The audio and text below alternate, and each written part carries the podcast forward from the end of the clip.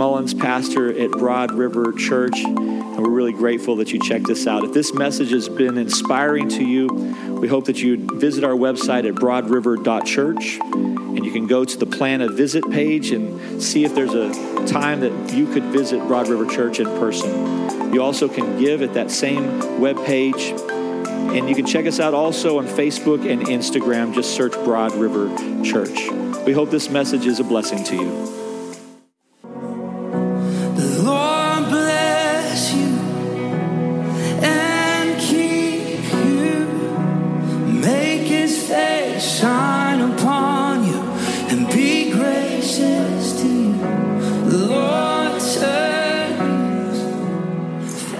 So glad we got to experience that time of worship together. It's, it's awesome that even as we're separated, that God's Spirit joins us together.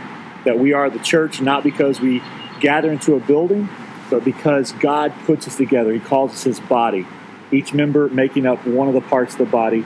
And as we're in worship, we're never more His body than we're, when we're lifting up His name. And I'm so glad that I got to experience all that time with you. My name is Kevin. If I haven't got a chance to meet you yet, along with my wife Jacinta, we are pastors here, and we hope to get to meet you in person sometime very, very soon.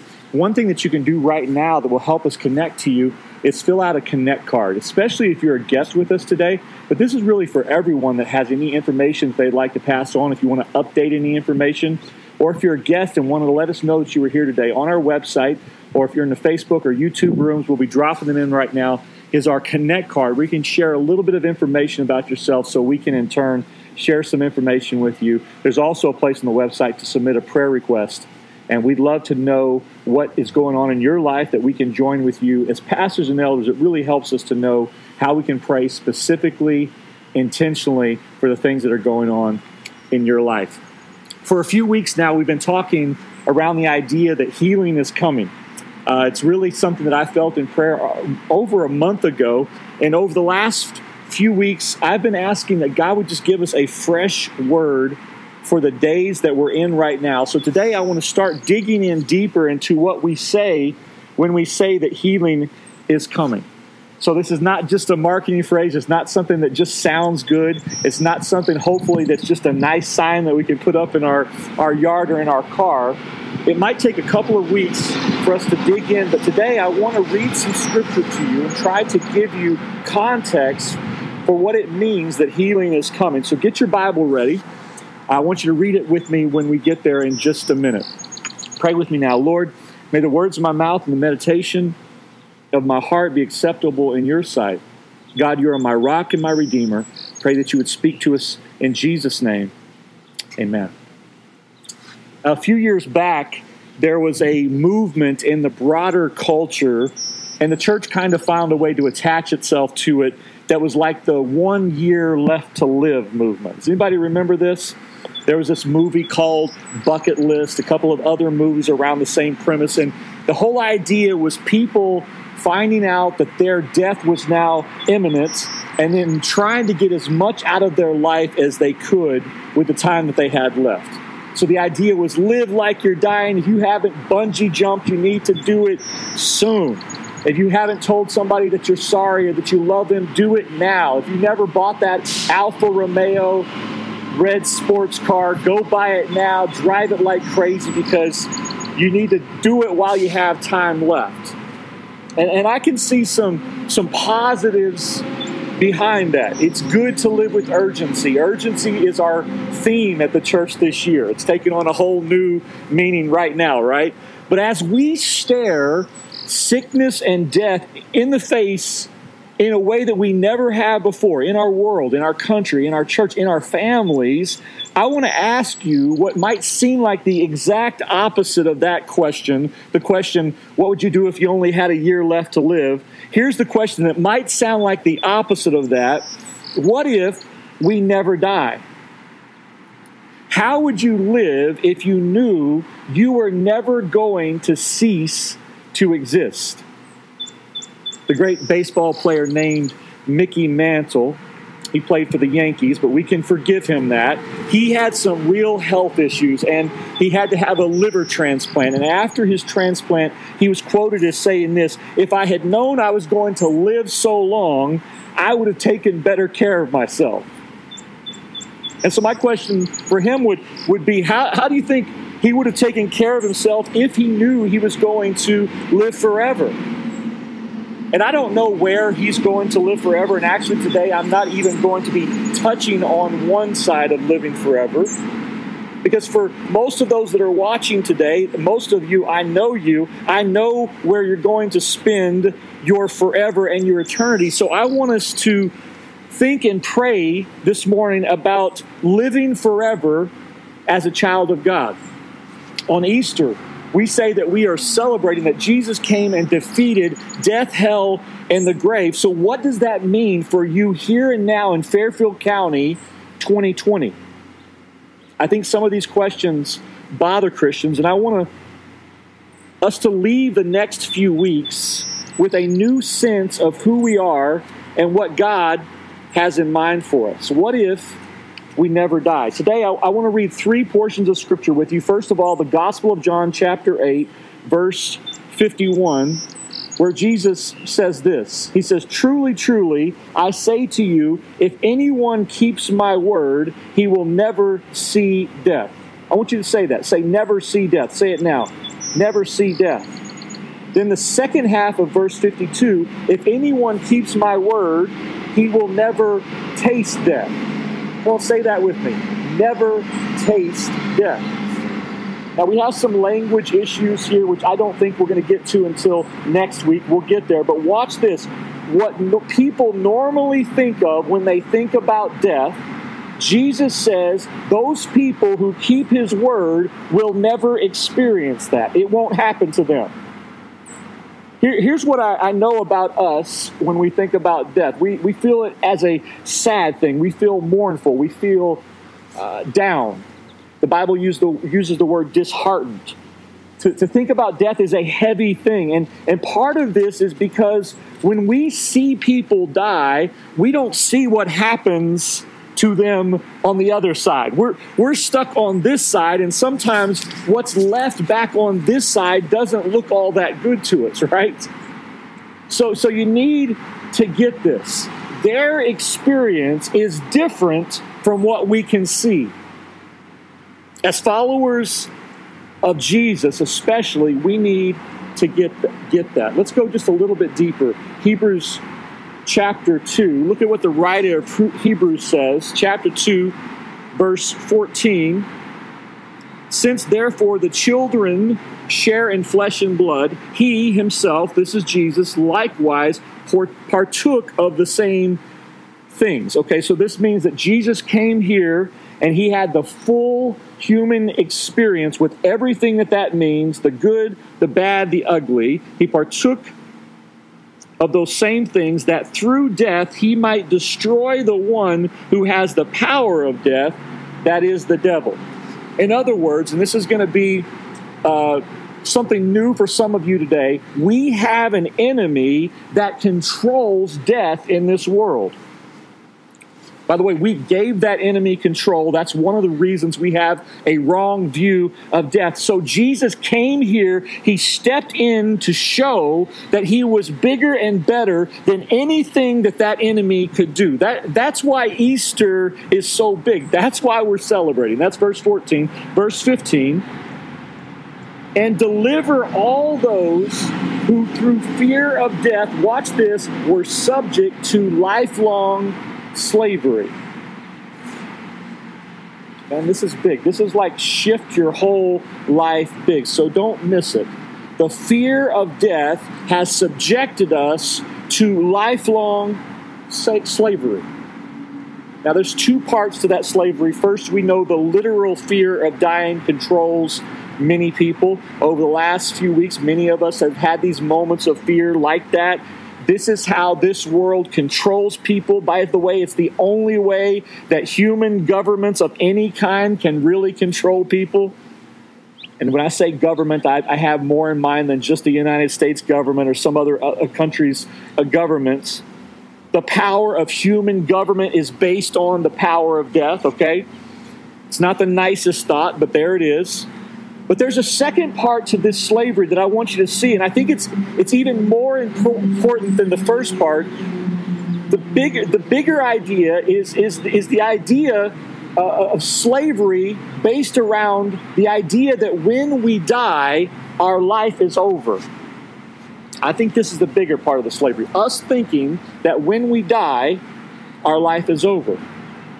This is something that God is going to use this time to help us with as a church. Because I'm realizing as a pastor that most of us have no real idea about what comes later and how what comes later is a part of our real lives. This is what we're going to see over our next few weeks together. It might take us a few weeks to get there.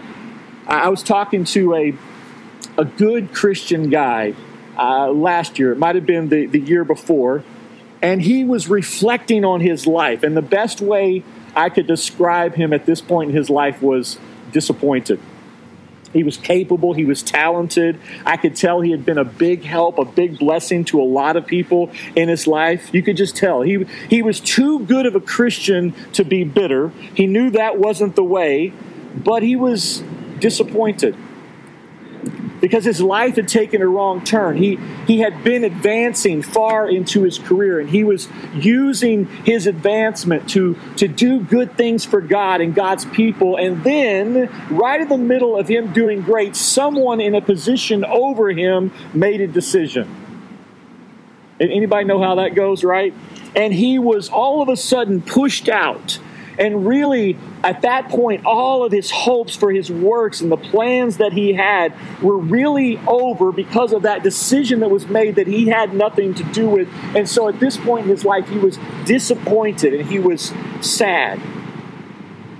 As a pastor, I've experienced this a few times along the way, many times along the way, uh, in talking to people. But as I was looking at that this week, and looking at this scripture, I realized that the reason he was sad and disappointed is that he was thinking that his natural life was his whole life. Man, I hope you get this this morning. He was thinking, my life is over. It didn't work out. I failed. I intended to do so much more and it didn't work out. And now I'm pushed to the side. I think this is a really common thing that we experience. And I, am glad that both younger people and older people are hearing this today. It's for both of you. There are people all over this city and in assisted living facilities and entering into early retirement, even some that aren't that advanced in age that feel this way, like this guy, based on the things that have happened, based on the decisions that I have made, maybe even more importantly, based on the decisions that I had no control over in circumstances. Lean in with me right now. People looking back at something that they had their heart set on. It might have been a marriage, it might have been a relationship with a, a son or a daughter or a grandchild, a dream, and it didn't work. Watch this. If you don't have a real idea of your life, your real life, your God given life, your whole life, you're going to be a slave, is what the writer of Hebrews says, to the idea that this is it. Why, why do more and more people live in despair in our world? And maybe this is you today because more and more people have believed a lie that says, this is it. Do what you can, get all you can, and sit on your can because this is it, baby. It's slavery, and it happens inside the church too. Many followers of Christ don't have a real idea about a life that is eternal. And God has given us this season to change course. I want everyone to listen right now, lean in with me right now. Broad River Church, I want you to have a meaningful concept of what your life really is. Look at one more verse with me. It's 2 Timothy chapter 1, verse uh, 10. This would be a good one to memorize, by the way. 2 Timothy 1.10. This verse is all about how Jesus Christ came into the world. He saved us. Actually, look at, at verse 9 first who saved us, God saved us and called us to a holy calling, not because of our works, but because of his own purpose and grace, which he gave us in Christ Jesus before the ages began. So, just a quick note before we get to the verse I want you to hear. When we talk about eternal life, Christians don't believe in reincarnation, right? That's like your soul being eternal, but going backwards. That's not what we believe. Listen here in verse 9 to what we believe that your soul, who you really are, is designated by God and called by God and brought into existence by God before the beginning.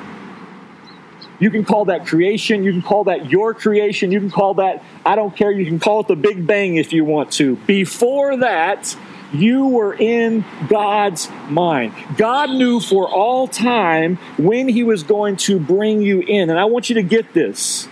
I want you to get this. Every one of you is wanted and called. There are no unwanted children in God's universe. God wants all of you. God has a plan for all of you. This is what verse 9 says. He's going to fulfill that plan. This is for free. We haven't even gotten to the verse yet. That should make you happy today. But look at verse 10. This is for us today. And which now has been manifested through the appearing of our Savior Christ Jesus, who abolished death. Would you say those three words with me there? Who abolished death and brought life and immortality to light through the gospel. He abolished death. Get this, we don't have a death problem, we have a life problem. We don't need to understand the struggle of death right now. Devil has overplayed his hand. We get it. We saw it last week. Death reigned from Adam to Moses. We get it. We need to understand life. You see this in this verse. It is Jesus Christ who brought life to light. People don't understand what life is. This is what I want us to see. And because of that, they don't understand immortality. And it was Jesus who brought light and immortality to light. Life and immortality through the gospel. We need to pay attention to this. We, we need to take Jesus serious. Paul is saying to his protege, Timothy, Jesus is the one we need to take serious about life. He's the one with the information that we need on how to live this life. It's followers of Christ who need to get this. Something I've heard over the last few weeks is that this virus is giving the church the opportunity to stop just talking about being the uh, talking about be in the church and actually be in the church. Have you heard this? I agree. And that starts with an understanding of the kind of life God has given us to live. Listen, I know how you'd live if you only had a week to live. You'd go to the beach or something, you'd buy a sports car or something. But how would you live if you knew you were going to live forever? Because you are. I want you to get back here next week. I can't wait to go deeper into this with you. Listen, resurrection is here. And that's not some sort of abstract concept. It means something real here and now. Healing is coming. And that's not just some sort of pie in the sky, fingers crossed. No, it means something concrete right now. This healing that is coming is for all of who you are, it's for everyone who asks, and it's a healing that lasts forever. Let's pray today. Lord Jesus, thank you for your words of life to us this morning. Thank you for the new life that we have in you, and that it's not just some sort of box that we check and, and some sort of requirement that we meet. No, God, you have infused us with your life, and it is eternal life. God, help those that are followers of Christ here today that are watching this right now, part of Broad River Church, part of Fairfield County more broadly, Lord. Help them to understand the kind of life that you've given them to live and that it's an eternal kind of life. And for us to ask, in light of the fact that I'm never going to cease to exist, how then should I live right now? What should be the appropriateness to the way that I live right now? God, make us aware of that, Jesus. Lord, I pray for some that might have been listening to this that have never even decided to make you the Savior of their life. And as I've been talking this morning, there's been something within them that, that has said, Yeah, I want that kind of life. Yeah, I, I have been disconnected and maybe felt some despair to say, you know, is this all there is? God, help them to understand the truth this morning that no, it's not. This isn't all there is, that there is a whole new life that you have for them. Lord, because you came and you walked and you did the human things and you, you lived and you died here and you were buried and then resurrected to new life, and that you did it for those that are listening right now and saying, I'm wondering if this is for me. And the answer is yes. God, I pray right now that they would experience your presence. And if that's you today, and, you would say, you know what, Pastor Kevin, I, I, want to follow Jesus. I want to give him my heart. I want to give him my life. If that's you, I, I want to say a prayer right now. And I'm going to say the words, and I'd like you to repeat them after me, but don't say them as things I'm saying. Say them as your words. This is an opportunity for you to make a decision to follow Jesus right now. If you want to do that, pray this prayer with me. Say, Lord Jesus, Thank you for coming for me. Thank you for dying for me. Thank you for your resurrection and the new life that I have in you. And now, Jesus, I give you my heart. I give you my life. Forgive me of my sins. Forgive me of the way that I turned against you. And now I want to follow you for all of my life all of my days. I love you, Jesus. In Jesus' name, amen.